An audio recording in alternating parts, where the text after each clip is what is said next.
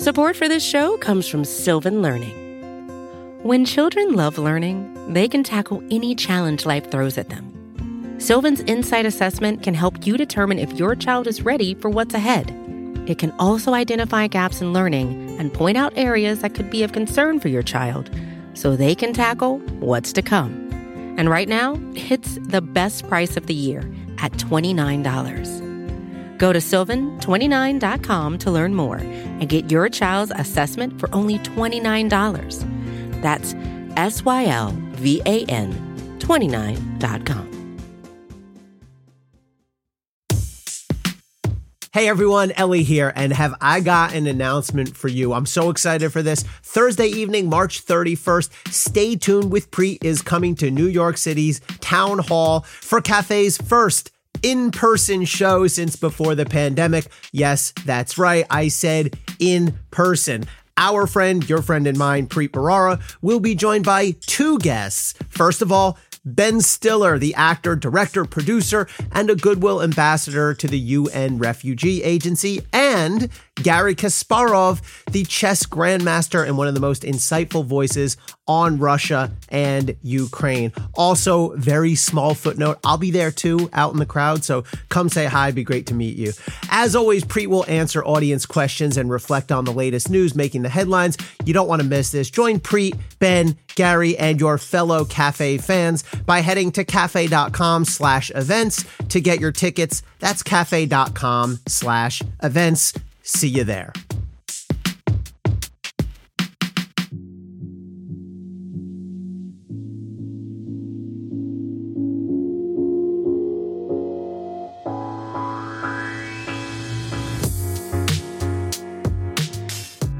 Earlier this month, Russian missiles hit a radio and television tower in Kiev, Ukraine, and damaged the nearby Babyn Yar Holocaust Memorial Center, which commemorates the site where tens of thousands of Jews were massacred by the Nazis during World War II. Ukrainian President Vladimir Zelensky, a Jew with family members who were killed in the Holocaust, tweeted directly and poignantly, quote, to the world, what is the point of saying never again for 80 years if the world stays silent when a bomb drops on the same site of Babyn Yar? At least five killed, history repeating. End quote. Indeed, history does repeat itself, and it takes work and occasionally a fight to keep that history alive. Sometimes history is attacked by brute force, as we were reminded when Russian missiles damaged the Babyn Yar Memorial this week. Other times, history fades slowly but surely with the passage of time. We lost an important piece of our collective history when Gavriel Bach, an Israeli prosecutor who fought to bring Nazi war criminals to justice, died a few weeks ago on February 20th at age 94, just days before the unprompted Russian attack on Ukraine. The lessons of Bach's life remain all too relevant even today. When Bach was nine years old, he went to the 1936 Olympics in Berlin, Germany. He sat in the stands just feet away from the private box of Adolf Hitler, who used the games as propaganda in an effort to convince the world that the Nazi regime posed little threat to the international order.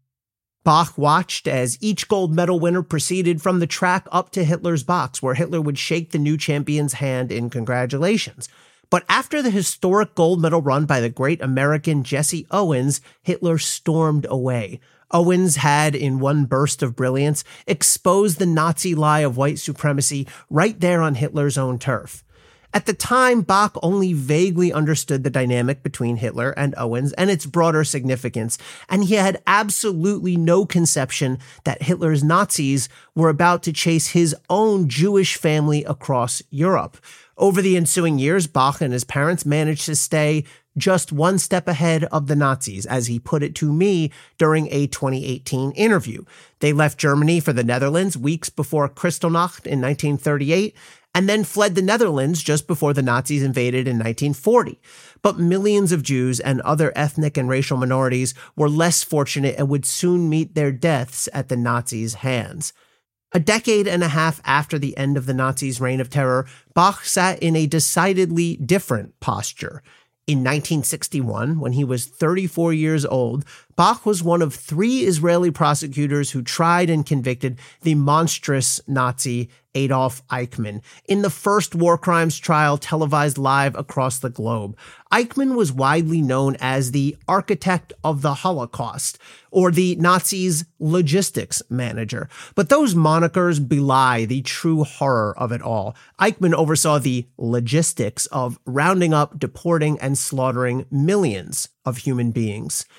Israeli special forces had captured Eichmann during a daring raid in Argentina in 1960, later depicted in books including The House on Garibaldi Street and movies like 2018's Operation Finale.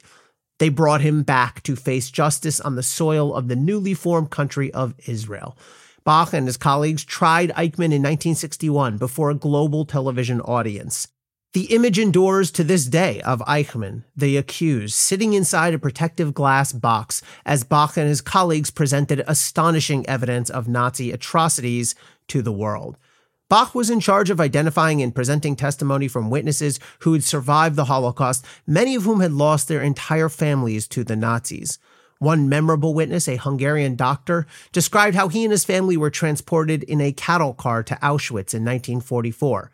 Upon arrival, a Nazi guard signaled for the doctor to go left and his wife, son, and daughter to go right. The doctor watched as his daughter, then two and a half years old and wearing a newly purchased red coat, faded into the distance as a diminishing red dot. That was the last the doctor ever saw of his family. Bach told me that at the end of the doctor's testimony, he had to pretend to shuffle some papers around on the prosecutor's lectern to buy a few moments to compose himself. The court found Eichmann guilty of the mass murder of Jews, war crimes, and crimes against humanity, and sentenced him to death. In 1962, he was hanged and cremated in Israel. One of Bach's colleagues, the investigator Michael Goldman, who I also interviewed in 2021 for a CNN documentary piece, scattered Eichmann's ashes at sea. Bach, Goldman, and their team had achieved all the justice that men are capable of administering. But in a question Bach would later pose to me, how can the conviction of any one man make up for the deaths of millions?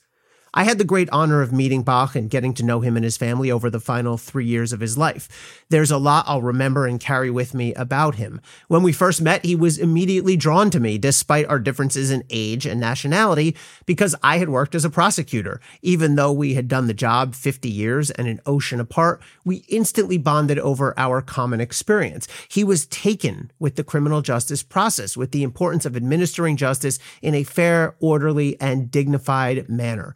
We talked about the rules of evidence and trial tactics and the art of persuasion. It felt almost like catching up with an old colleague from the federal prosecutor's office in New York, where I used to work.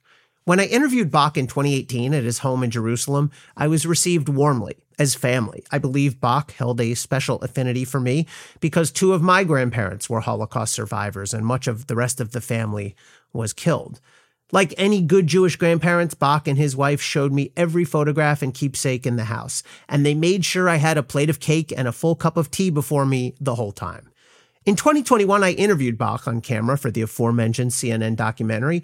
It would be the last interview he ever gave. Even at age 94, he remained sharp, warm, and passionate. In all of my talks with Bach, he seemed to understand the magnitude of his career, but he also carried an abiding sense of humility. He understood that he had done historic work, but he never felt like he had done anything particularly special that any other decent person in his position wouldn't have done.